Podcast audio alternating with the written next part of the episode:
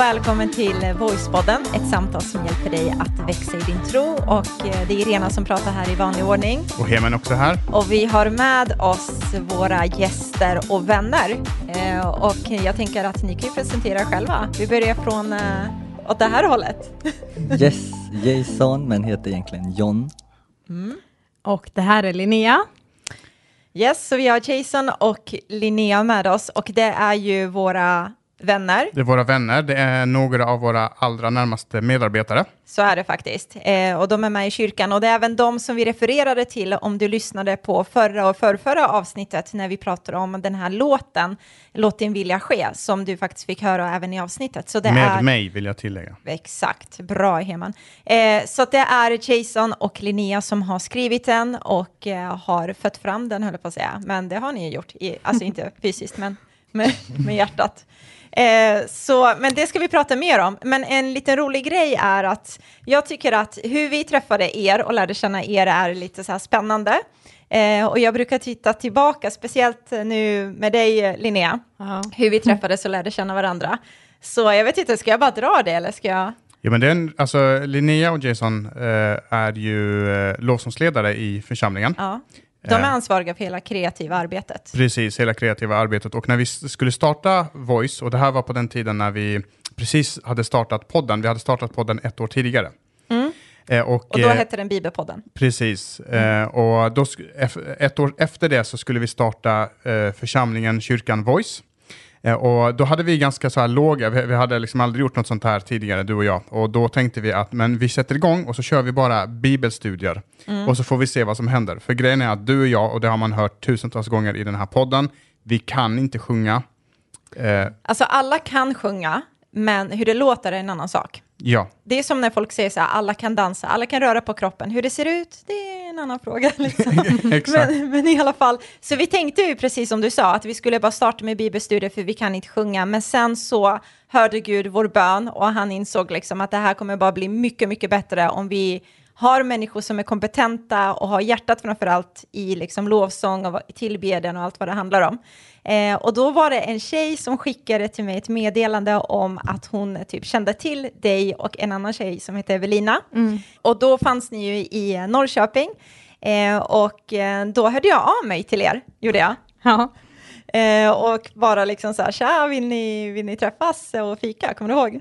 ja, det gör jag. Va, vad tänkte du då? Berätta lite så här när du, för du hade ingen aning om vem jag var. Nej, men jag hade ingen aning om eh, vem du var, eller vi hade inte det. Och jag vet att vi tänkte så här, nej men vi har inte tid att träffa henne, vad vill hon egentligen? Va? Hur har hon ens eh, fått våra uppgifter och kunnat kontakta oss? I googled you. ja. ja, vad roligt. Men sen så vågade ni. Men visst, de hörde inte av sig va, på tre månader? Eller Nej, men vänta, de hörde av sig och sa att de hade mycket. Just det. Visst var det Precis. något sånt? Vi skulle iväg över sommaren hem till våra föräldrar, eh, eller Evelina till sina föräldrar och jag till mina. Och sen så sa du, ja men jag hör av mig efter sommaren. Och vi tänkte att nej men det kommer inte hända, hon har säkert glömt det. Men det hade du inte. Nej, jag glömmer aldrig alltså. Nej, men det är kul. Det är sant. Det är sant. Är Hon glömmer aldrig. ja, men, vad menar du? Nej, jag menar ingenting. Men i alla fall, jag kommer ihåg det, så då kontaktade jag er igen. Eh, och då ville ni ju träffa mig, så vi gick till något café här i Norrköping, Brödernas tror jag att det var. Ja. Eh, vi gör inte reklam för dem, bara kom ihåg vad det hette. Men Mm. det är god käk där. Men hur som helst, så... Jag gör ingen reklam, men det är jättebra käk. Men i alla fall när vi träffades där så var det så roligt att få berätta lite så här, men vad vi drömmer om för typ av kyrka och vad vi är på gång att göra och så. Och då var det lite så här förutsättningslöst ifall ni ville haka på och eh, kolla in lite vad det handlar om. Eh, men det, med facit i handen så är det så att eh, du tackade ju ja till att haka på. Ja. Eh, och det, sen så fick jag reda på att ni liksom har, ja men du har hållit på och eh, har varit liksom i olika kyrkor och eh, varit med i lovsången och du är musikalisk och du, du sa inte att du är grym på att sjunga, men du är grym på att sjunga, visade det sig. Eh, och, och det var så kul för att innan vi hörde dig eh, så kände vi så här, Ja, Herman, men- kommer du ihåg hur vi tänkte? Ja, men vi ska bara backa bandet lite och säga att vi hade som sagt bestämt oss för att vi skulle inte ha lovsång. Eh, och, eh, men, men så var det ni som tryckte på och sa, jo men det är klart vi måste ha lovsång. Alltså man kan inte ha en kyrka utan lovsång. Och, eh, då, och vi hade ingenting att förlora egentligen, så vi sa att men okej, då kör vi med lovsång. Och ni får vara de som leder lovsång för att ni hade sagt att ni kan sjunga. Och grejen är att man är ju alltid lite, lite skeptisk när någon säger så här, jag kan sjunga. Eh, och, eh, och vi hade aldrig hört er sjunga tidigare, men ni fick bli våra lovsångsledare innan vi visste om ni kunde eller inte. Eh, men jag kommer ihåg när jag ändå var så här, ja, men jag måste ju kolla om hon kan sjunga, för det- det får inte heller bli det här att min mamma sa att jag är jättebra, du vet, och sen så, ja men så. Eh, och så kommer jag ihåg ändå att den känslan av att, som vi fick av dig var ju, ja men hon verkar vara en tjej som ändå har liksom, ja men, ja, har bra självinsikt och sådär, så att vi kände ändå så här, men jag tror inte hon är helt ute och cyklar och bara jag kan sjunga liksom. Så, var, så tänkte vi verkligen inte. Men då ville man ändå testa lite och jag kommer ihåg när vi träffades så var det så himla awkward, eller jag gjorde det hela jätteawkward med att du, jag var hemma hos dig och skulle fika. Eh, och, så, och så bara spelar du lite, så jag bara, ah, men kan du den här låten? Eller, jag kommer inte ihåg exakt hur det Ja. var. Det var något sånt, eller hur? Ja. och så bara, ah, hur går den här låten? Ah, kan du sjunga den? Ah, det var så Och, och, obekvämt. och det enda du ville liksom få henne att sjunga för att kunna smyga in och höra. Exakt. ja. Kommer du ihåg? Gick, gick det då? Fick du henne att Alltså jag tror faktiskt inte att jag sjöng. Nej, det gjorde du Jag har inte. för mig att jag bara spelade. Ja. Eller? Ja, det gjorde du. Och Ja. jag bara kände så här, nu är jag så awkward alltså, verkligen. Mm. Men hur som helst, Sen kom invigningen. sen kom invigningen och då körde vi ju, då hade vi fortfarande inte hört er sjunga, men då kommer jag ihåg att när vi körde genomgång, eh, eh, genrep liksom, eh, och hörde er sjunga, och det var så fantastiskt, grymt bra. Befriande framför allt. Ja, helt underbart var det. Så vi vände oss om och bara yes! Så här. Eh, Men där började i alla fall vår spännande resa. Eh, Och eh, ja, det är verkligen riktigt, riktigt kul. Mm. Och ett tag senare så kom du, Jason, du hade varit med på några av våra gudstjänster.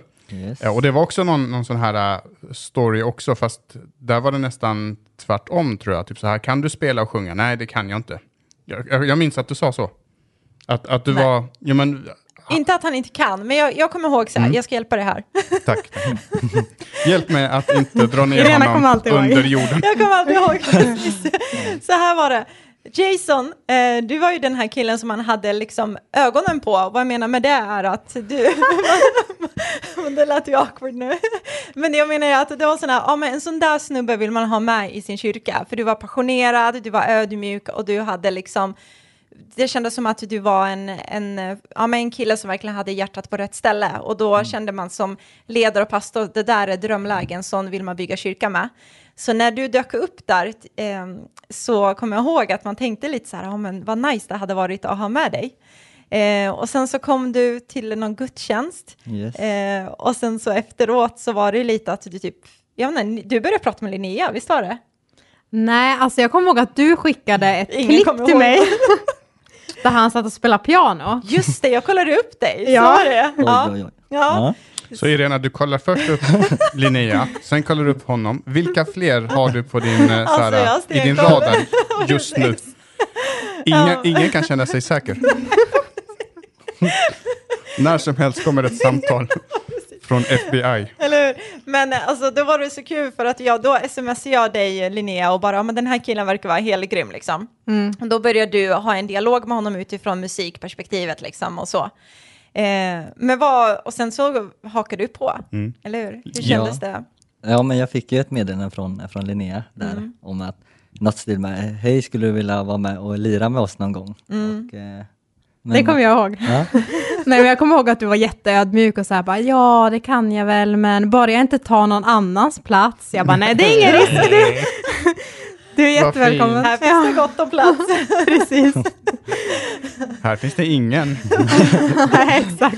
så du är sistansvalet. Nej. Nej, Ja. verkligen inte. Mm. Men det var ju riktigt, riktigt spännande. Och sen efter det så har vi bara lärt känna varandra Mm. och vi tycker ni är helt grymma verkligen. Och det är riktigt kul att inte bara bygga Guds rike utan det känns som att vi har fått vänner också. Mm. Så det känns jättefint. Yes, och som kyrka så har vi en, en, eh, ja, men, en vision eller ett mål om att försöka släppa en ny låt varje termin. Vi är inte där så att man kan släppa liksom en hel skiva, långt ifrån. Det kanske vi aldrig kommer, kommer bli, ingen aning. Men i alla fall liksom en låt, det, det kändes som att det klarar vi av. Eh, och eh, nu nyligen så skrev ni en eh, låt som heter Låt din vilja ske med mig. Eh, och vi lyssnade på den och bara yes, klockrent, den måste vi producera och, så, och, och, och lägga ut. Och det gjorde vi för några veckor sedan. Du som har lyssnat, om du lyssnar i början på det här temat, så, eh, så berättar vi lite om det. Men jag tänkte att ni, kan ni inte berätta lite, eh, var, var kommer den ifrån? Liksom, hur föddes den låten? Ja. Eh, ja, men den föddes eh, hemma i vardagsrummet bara, så det var inte så att vi hade planerat att eh, nu ska vi sätta oss och skriva en lovsång. Eh, och den föddes främst utifrån en stor tacksamhet. Vi sjunger mycket i lovsången att, ja men Jesus, tack för allt som du har gjort för mig. Eh, så det är väl egentligen grunden till varför den föddes. Men också för att vi själva har fått uppleva i våra liv att den bästa bönen vi kan be är att Guds vilja ska få ske i våra liv. Eh, och också utmana människor att våga be den bönen. Mm. Minns ni vad ni var i för situation i livet då när ni skrev det här? Om det var någon speciell så här, äh, någonting speciellt som hände som liksom bidrog till det här? Nej, men det var mer egentligen att eh, jag brukar sitta och jamma lite på gitarren och eh, ja, ha lite melodislingor i huvudet och sen så har jag alltid haft en så här, bara suttit där och tänkt vad, vad Gud har gjort för mig och varit sån tacksamhet men har inte kunnat få ner det i text, bara fått det på melodi och då så, eh, så frågade jag Linnea, eh, kan inte vi bara sitta och be lite för det här? Och så kom det upp text och text och eh, vi skrev ner det, sen så fick det växa lite och ja, egentligen inget sånt så här, det här hände i mitt liv och därför så eh, skriver skrev jag den här låten nu. Och, för när jag hör den låten så tycker jag att den liksom ger verkligen en, eh, ja, men en, en äkta känsla av att den är väldigt innerlig och den är väldigt liksom från djupet av en människas hjärta till Gud. Just, just att man vågar, precis som du säger Linnea, att man vågar be den här bönen, Gud låt din vilja ske med mig. Alltså att han är en god far, att han har det bästa för oss och när vi inte vet vägen fram så, så har han koll på det. Och just att man vågar liksom sätta sin tillit till honom med att be den här bönen. Jag, tycker, jag älskar den här låten för den är verkligen så eh, rå i positiv bemärkelse, i att den bara liksom lägger det fram så som det verkligen är. Eh, och alla kan vara med och känna sig eh, berörd av det, för alla känner vi oss igen i att våga säga de här orden till Gud. Och ibland är det precis så att vi behöver musik som sätter ord på de känslor, därför att just den här bönen, den är ju inte jättelätt att, att, att be. Eh, alla tycker inte det är självklart att säga Gud låt din vilja ske med mig, för det, i den bönen så finns en slags kapitulation, liksom att jag lägger ner min vilja och så får din vilja ske. Eh, och det är så intressant när man eh, tittar på, på, till och med Jesus ber den bönen, och han, han säger just det i Fader vår, låt din vil, eh, så här ska ni be, låt din eh, vilja ske på jorden, så som den sker i himlen. Och sen i, när, när, eh, precis, precis när han ska korsfästas, så är han i den här trädgården Getsemane och eh, eh, svettas blod, står det. Eh, han har, upplever liksom en djup eh, förtvivlan över det som ska hända, för att Jesus är trots allt också 100% människa med, och känner alla känslor som vi kan känna. Eh, men så, så, så säger han, men låt inte, han ber den, först så säger han så här, Gud, om det finns en annan väg, så låt det här få gå förbi mig, låt mig få slippa det här.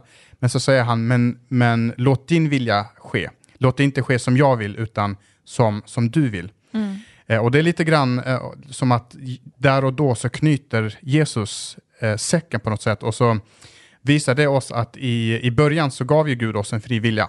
Och det är som att Gud ger oss en fri vilja för att vi med vår fria vilja ska ge våran vilja tillbaka till Gud. Och när vi gör det, då sker en så här eh, magisk, inte magisk, men någon, alltså, då, då, då blir det riktig dynamik. Absolut. Eh, har, har ni någon gång upplevt så här, känt att ja, men, den här bönen känns inte så självklar att be för att det är tungt och det är svårt och jag vet att om jag ber den här bönen då kommer det få konsekvenser. Ja, absolut. Egentligen flera gånger i livet. Men vi har ganska nyligen varit i en sån process eller en sån tid där det har varit, eh, just det som du beskriver, har varit en, det har varit en svår grej att be att Guds vilja ska få ske. Eh, och vi är precis nygifta Just det, det, det vi, missade säga att de sen blev ihop. Wow, wow, Ja, just det. wow, just Den lilla detaljen. Hitta varandra där. Ja, Ja. Nej men vi förlovade oss i sommar och hade egentligen planerat att vi skulle gifta oss nästa sommar. Men i det så var det en eh, process där vi kände att vi har egentligen tagit beslutet redan, att vi vill gifta oss och eh, vi har valt varandra och ja, men beslutet var redan taget. Eh, Men sen så ville vi också ha ett välplanerat bröllop, så därför bokade vi in det ett år framåt. Och där klämdes vi lite i den här längtan att redan nu få gifta oss, att få dela hela livet. Eh, Vi tyckte det var jätteutmanande att inte vara fysiska med varandra. Eh, Och där var vi i en jättetuff process som vi delade med er, Heman och Irena. Eh, Och vi landade i att vi skulle ha en liten vigsel nu. Och det var inte alls så som vi hade tänkt det. Men vi kände att det var det rätta att göra eh, och vi kände frid över det. Hur upplevde du hela den grejen, Jason? Nej men jag instämmer i allt. Alltså det var ju jobbigt och som troende så hamnar man oftast i kläm mellan två läger. Eh, Antingen kan man leva som, som världen och bara ligga runt och ingen bryr sig. Men samtidigt när jag läser eh, Bibeln så ser jag att det finns ett beskydd i att gå in i ett äktenskap och eh, då var det lite brottning. Alltså, mina begär ville bara att vi skulle vara med varandra men eh, jag ser också det eh, klar, alltså, det tryggaste är ju att lägga allting i, i Guds händer och eh, där var det ju då den kampen är att man vill ha välplanerat bröllop, man vill ha det som man har tänkt.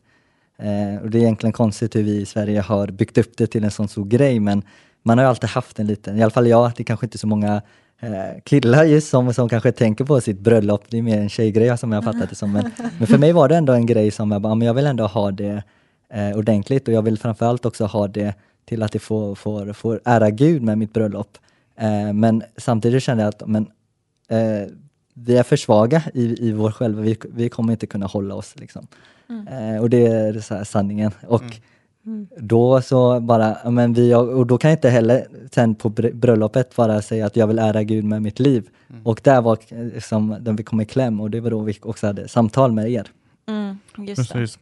För när, när, när ni gjorde det, när, när ni började pr- prata om de här sakerna, då såg vi ju på ett sätt, i början så såg man liksom inte en, en väg eh, vidare och ni var till och med beredda, liksom, men vi, vi vill flytta ihop nu och så vill liksom i princip kasta in handduken. Ja. Eh, men, men, men sen så när vi pratar vidare så, så slängde någon ur, ur sig någonting, men kan man kan inte gifta en, eh, kan, skulle man inte kunna viga sig nu och sen hålla ett bröllop sen och sen plötsligt så var det som att någonting hände, som att liksom ridån bara öppnades och eh, jag vet inte, det känns som att hela atmosfären ändrades och bara, kan man göra så? Är det ens möjligt att, att, att göra så? Eh, och det, det tror jag, eh, och nu är det inte det det, här ska handla om, men, men, eh, men just när man kläms mellan att vilja göra Guds vilja och, men ändå känner sig klämd, eh, så, så handlar det inte alltid om att Guds vilja är svår, utan på grund av våra traditioner, våra sätt, våra liksom, samhälle som vi lever i, så kommer vi i, i kläm helt i onödan. Eh, därför att man kan få både och, man kan gifta sig och planera för ett, eh, ett bröllop och, och ha en bröllopsfest om man nu vill det. Absolut, och det är det jag tycker är häftigt att se den här vägen ni har valt, att det verkligen är, alltså eh, ni får båda och, precis som du säger, liksom, att nu är ni gifta och ni känner frid och ni känner frimodighet också i era hjärtan, liksom. eh, och ni har gått på den inre övertygelsen som ni hade i era hjärtan. Och sen samtidigt så längtar ni efter den stora dagen också, där ni får bekräfta igen det ni redan har bestämt om. Och det tycker jag är jättestarkt och jättefint. Det jag blir inspirerad av att höra är just det här hjärtat av att i allt, på alla områden, så vill man bara, Gud, i sin, i sin brustenhet och som människa som man är, så allt vad man kan så vill man ändå gå mot den riktningen och låta Guds vilja få ske i ens liv. Och där tycker jag att det är föredömligt. Alltså, nu låter jag jättegammal, men jag tänkte säga för den yngre generationen som ni är, det är inte så många år mellan oss. Men, eh, men jag tycker det är inspirerande och häftigt. Lite häftigt är det också att låten liksom föddes fram och sen så kom den här situationen efteråt, så det är lite coolt. Mm. Och det är precis så tror jag att, att ehm, när man ber den här bönen och när man har den inställningen framför allt så, så kan det få oanade konsekvenser. Man vet inte vad det här kommer betyda om ett år, om två år, om tre år när jag tar det här steget och säger men jag vill leva mitt liv efter eh, din vilja, Gud. Och på vissa områden kommer det säkert bli tuffare, eh, för Jesus säger inte att allting kommer vara guld och gröna skogar och allting kommer lösa sig, utan här i världen kommer ni få lida, säger han. Men jag tror samtidigt att belöningen av att eller tillfredsställelsen skulle jag vilja säga, av att veta att mitt liv är i Guds händer och att, eh, att han bereder vägen eh, för oss, som vi läste den här texten i eh, tidigare avsnitt, att förtrösta, eh, inte på ditt eget förstånd, utan förtrösta på Herren, Mm. så kommer han att bereda vägen. Han kommer bana vägen eh, för oss. Så det tycker jag är väl, hur har det gått eh, sen, sen, sen dess då? Nu har ni gift er, nu har ni flyttat ihop med lägenhet och, och Mm. allting. Och det, och det är också, just det, eh, det var en massa praktiska saker också som också pockade på. Mm. Ja, precis. Precis. Det var en lägenhet vi skulle sälja och eh, nu när vi kan bo tillsammans redan nu så sparar vi också pengar för att vi behöver inte betala dubbla hyror. Så det var också en grej som vi klämdes lite i. Just det. Ja, precis. Att behöva, ja men måste man uppoffra det? För det är ju en sån praktisk grej att man, om man bara flyttar ihop så kan man tjäna massor med pengar på det också. Eller tjäna, spara in pengar på det. Ja? Men, eh, men som, som du sa Hemen där var att, eh, att eh, när man, vi visste inte vad som skulle ske, men det var, jag kommer ihåg under samtalet så sa du Irena någon gång att, eh, ja, men det, att Gud alltid förser. Och det har vi verkligen sett nu i efterhand. Liksom, att eh, lägenheten, alltså vi fick så mycket mer för den lägenheten än vad jag trodde att vi skulle få. Eh, vi har fått god respons från det beslutet som vi har tagit. Eh, och vi känner bara en sån frid i våra hjärtan och på den vägen som vi känner att vi, vi, vi ska gå. Liksom. Mm. Ja, häftigt. Det finns en grej jag skulle vilja vidröra och det var lite grann att under samtalet, eh, speciellt du eh, Jason, eh, du var inte helt 100% övertygad om att det var det här som var liksom det rätta och, och det berodde på eh, liksom, ja, men hur man hade varit, blivit uppväxt och man har bara blivit tillsagd. Men så här är det och det bara är så. Varför det? Nej, men det bara är så. Och det jag gillar med dig det var att du faktiskt ifrågasatte och du ville verkligen veta och du ville att, att Guds vilja skulle ske i ditt liv, men på den premissen att men då vill jag liksom eh, då vill jag veta att det är, verkligen är Guds vilja och inte bara... Kan du inte berätta lite kring, kring det där? Jo, absolut. Eh, nej men jag är uppvuxen i en kristen familj och eh, jag tror att flera stycken som är uppvuxen i kristna familjer också har fått vara med om det här. Men du ska inte göra det, du ska inte göra det, men aldrig egentligen fått svar på varför. Och när det kom till en sån här grej som var så personligt så var det så här, men varför är det fel liksom? Vad vad är det som är, eh, eller varför är det inte Guds vilja liksom? Så här. Och då eh, när vi satt där så gick vi djupare i ja, men vad handlar giftermålet om? När är man gift? Och, och vad, vad, vad vill Gud med det liksom? Och vi verkligen djupdök i det och eh, Gud fick eh, lysa upp saker genom eh, ordet själv, Bibeln. Och det satte väldigt mycket liksom så här, nej men jag tror ju på Gud och, och jag tror ju på att Bibeln är Guds ord. Så om den säger det så är det ju det jag vill tro på. Jag vill inte leva efter vad andra tycker eller tänker eller eh, har sagt. Liksom. Och, och ni sa det så bra då också att vi vill inte eh, ni sa ju aldrig att vi skulle göra så här. Det var mest att ni sa så här att ja, men så här står det, vi ska vara ärliga, vi ska prata utifrån en pastorroll och det var väldigt så uppskattat för att då är det inte liksom att, eller det ni sa, det var att eh, eh, vi vill inte att ni ska ta ett beslut utanför vad, vad, vad vi tycker, utan att det måste landa i era hjärtan. Och det var det jag fick göra där då, liksom att ja, men nu har vi det från ordet själv upplagt, liksom, så här, eh, mer djupgående. Och därför kunde det landa också, i alla fall i mitt hjärta där, på en gång att ja, men det här är det rätta att göra. Mm. För jag tror att när man ifrågasätter eh, så gör man också det för att man verkligen bryr sig. Eh, vi pratade om det i tidigare avsnitt, eh, hur Marias respons, alltså hennes beslut var ju till slut att låt det ske med mig som du vill Gud. Men det skedde inte bara sådär, utan hon ifrågasatte. Hur ska det här eh, Ske med mig, liksom. ske med mig? Ja. Precis. Så, jag, jag, så, jag, jag, så att man behöver inte kasta sig med huvudet före och säga, utan att vara övertygad och säga låt din vilja ske med mig Gud, utan utan man kan få ha sin brottningskamp, man kan få ifrågasätta och så vidare och till slut så kommer man till en övertygelse som bygger på någonting. Mm, precis. En grej som jag tycker är en bra princip att ha med det här som du nämner Jason är att vilket beslut man än tar i livet, om man ska flytta någonstans, om man ska engagera sig någonstans, så ska man verkligen gå på den här inre övertygelsen som bekräftar det man känner ändå Bibeln eh, visar. Liksom. Eh, för annars är det så lätt att man bara går på vad någon annan säger och tycker och sen när det blir svårigheter, när det blir tufft i livet så så känner man sig slagen liksom av omständigheterna och man står inte fast vid det beslutet. Och då blir det lätt att man säger, ja men det var ju bara för att den sa det eller den övertalar mig, du vet när man känner sig pressad i livet. Ja. Och här har ni verkligen någonting som ingen har övertalat er, ingen har liksom mutat er eller Mm. något sånt där, utan det är en inre övertygelse som ni kommer stå på resten av era liv. Mm. Eh, så det tycker jag är stort. Eh, men Jason, skulle du kunna, för jag vet att när du, nu när vi pratar om det här med Guds vilja och hela den biten, så ser man ändå, om man zoomar ut ditt liv, så ser man hur Gud har haft sin hand över ditt liv ända sedan du var liksom en liten pojke. Och så ser du idag att du lever mitt i liksom det som är hans vilja för ditt liv. Kan inte du bara ta oss tillbaka till vem du är och hur din resa ser ut till där du liksom är idag? För det tror jag kan vara väldigt så här, inspirerande och berikande för, för de som lyssnar. Yes, ja. För er som lyssnar så är det inte så lätt att se, men jag är adopterad och kommer från Filippinerna. Jag Kom till Sverige när jag var två år. Uppvuxen i en kristen familj som ni hörde, och, eh, men jag har inte alltid varit kristen och sen så blev jag det, alltså troende kristen.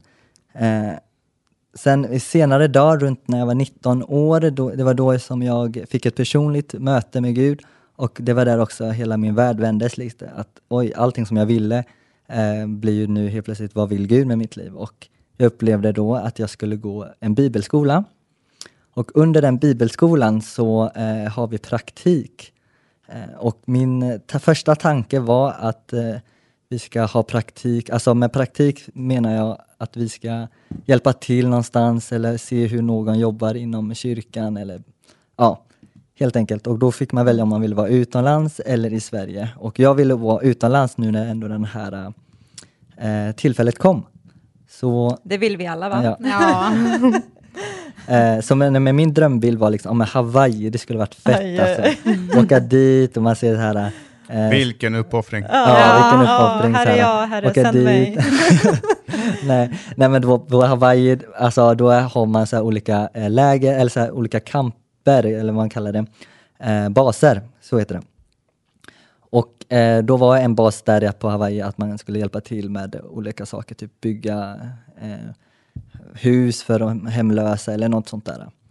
Eh, men eh, den planen gick åt skogen för att eh, det visade sig att just den månaden när vi skulle ut och eh, göra den här praktiken så blev det inställt att ja, men vi har inte det här interchipet just nu tyvärr.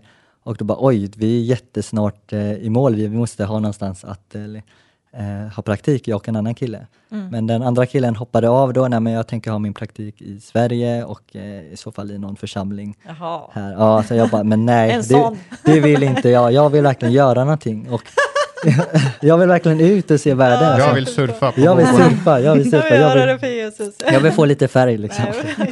Nej, men, då så eh, kom, eh, kom min eh, rektor där på, på skolan fram till mig och sa, men, men du John, är inte du eh, från Filippinerna? Och jag var jo. Eh, ja, men hur, eh, är det så att du skulle vilja åka dit och ha din praktik? För vi har faktiskt en bas där. Jag Bara, Va? Är det sant? Ja. Ja, fast du har bara ungefär två veckor på dig att bestämma dig för att du måste bli satt. Jag bara, oj då, jag har ingen att åka med, jag har ingen att så här, vem ska ta alla i, i klassen var redan upptagna. Så jag bara, usch, jag har aldrig åkt utomlands, men, eh, men gud, du får göra någonting nu.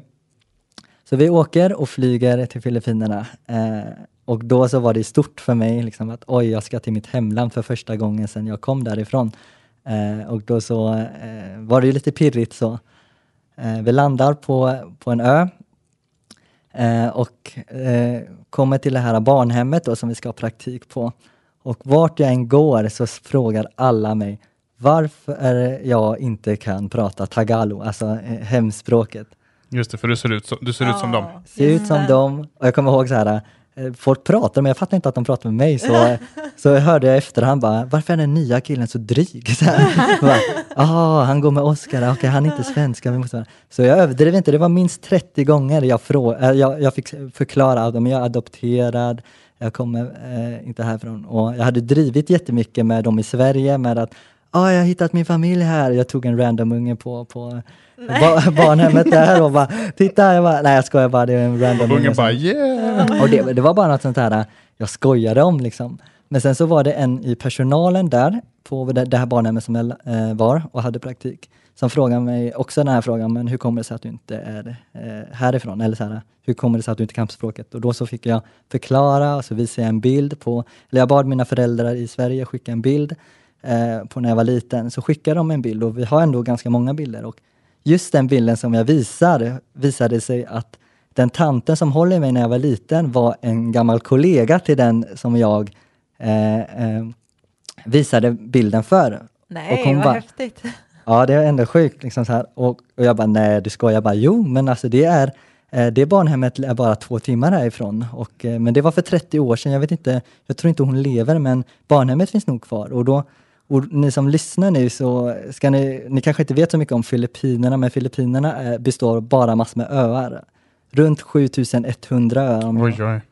om jag minns rätt. Eh, och runt 900 av dem är bebodda och jag lyckas landa på samma ö där liksom mitt, där, där jag kommer ifrån. Mm. Ja, det är häftigt. Och alltså. det var inte alls planerat liksom. Eh, och då så kommer frågan, vill du besöka det här barnhemmet? Jag bara, ja det skulle jag absolut göra. Så här. Och, ja men ge oss bara någon dag så ska vi kolla om det är aktuellt, liksom, om det är fortfarande...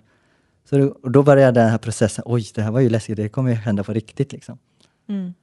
Och eh, ja, de, som sagt, en dag efter kom de och sa, ja, men vi har kollat upp barnhemmet, allt ser bra ut. Eh, det är inte aktivt barnhem på samma sätt som det var förr, men det finns där om du vill komma och besöka det.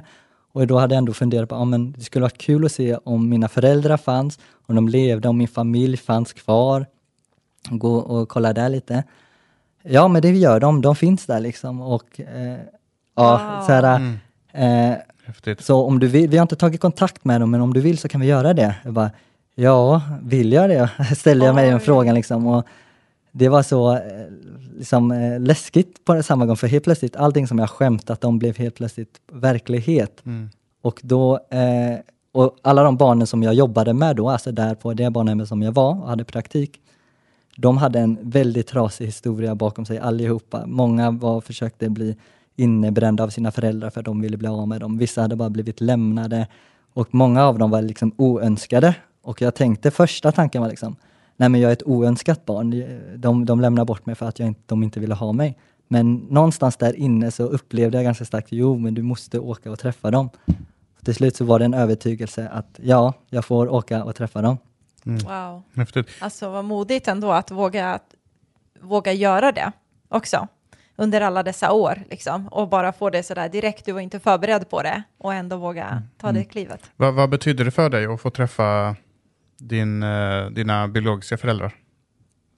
Ja, det, var, eh, det betydde ju väldigt mycket. Eller så här, på ett sätt så hade jag inte behov av det, för jag hade det så bra här i Sverige. Men när jag väl var där så fick jag ändå svar på saker som jag ändå har gått och grubblat över hela livet. Och det var liksom att ah, det är så här jag, mina föräldrar ser ut och det är det här jag fått det här draget ifrån. Och, Men framförallt för dem tror jag det betyder väldigt mycket för att när de eh, lämnar över ett barn till adoption, då är det som att de klipper bandet och vet om att det här barnet får jag aldrig mer träffa.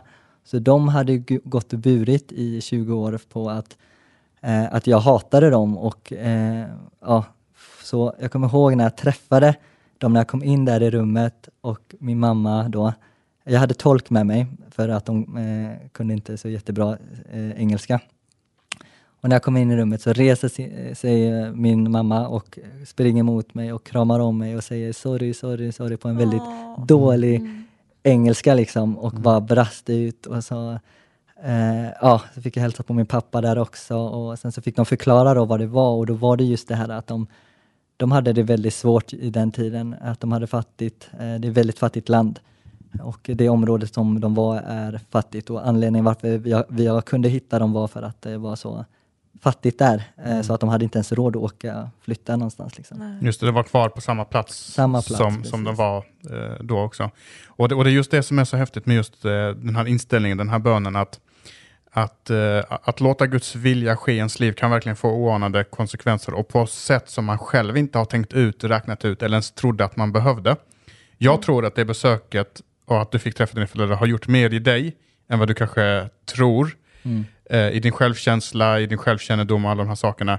Men för, också för dina föräldrar också. Alltså det, det, det måste ju vara en förlösande kraft att bara få träffa och, eh, sin son som han, som han har lämnat och, och du kanske, jag vet inte om du fick säga att men det, det är okej eller för, att hon är förlåten eller hur, hur det nu Ja. liksom... Ja men det var ju verkligen så också, det var därför jag också upplevde det när som fick mig att vilja träffa dem var ju så här att oj, eh, även liksom så här, oj, tänk om mina föräldrar kunde se hur bra jag har fått det nu. Mm. För alla barnen var ju inte liksom oönskade, vissa barn var ju liksom bara tvungna att bli lämnade. Och, men, eh, och då så ville man bara, åh, tänk om de här eh, föräldrarna till de här barnen kunde få se hur bra de har det här på barnhemmet och då slog det mig liksom, men tänk om mina föräldrar tänker den tanken.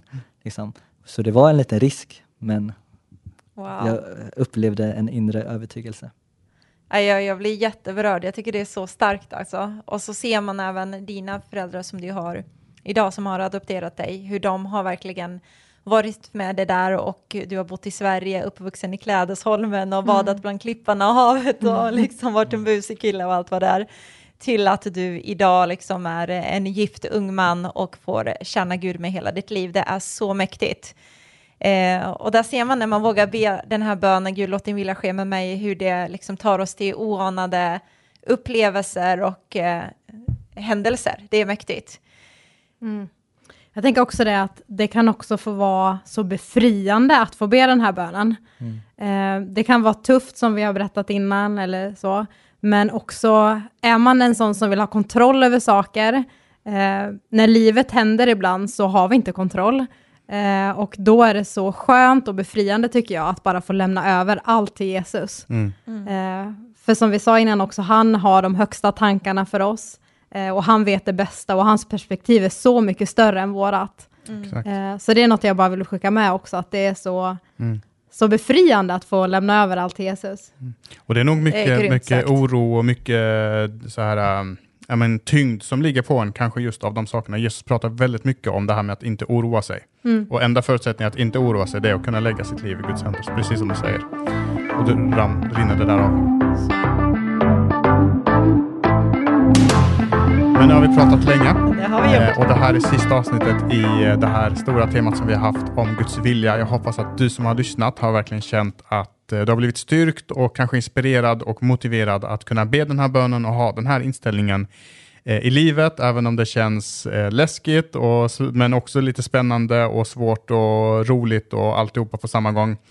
Eh, har du några sista ord Irena innan vi bara... Nej, men jag tycker absolut att du som lyssnar, om du inte har hört den här låten ska du definitivt söka upp den på Spotify. Gå in och sök under Voice Musik eller sök bara Låt din vilja ske med mig så kommer de ploppa upp där. Eller iTunes Finns på och iTunes YouTube också, och på, på YouTube, på alla liksom, musikkanaler som vi använder idag i vår tid. Mm. Eh, in och sök där och eh, jag vill också säga Jason Linnea, tack för att ni var med.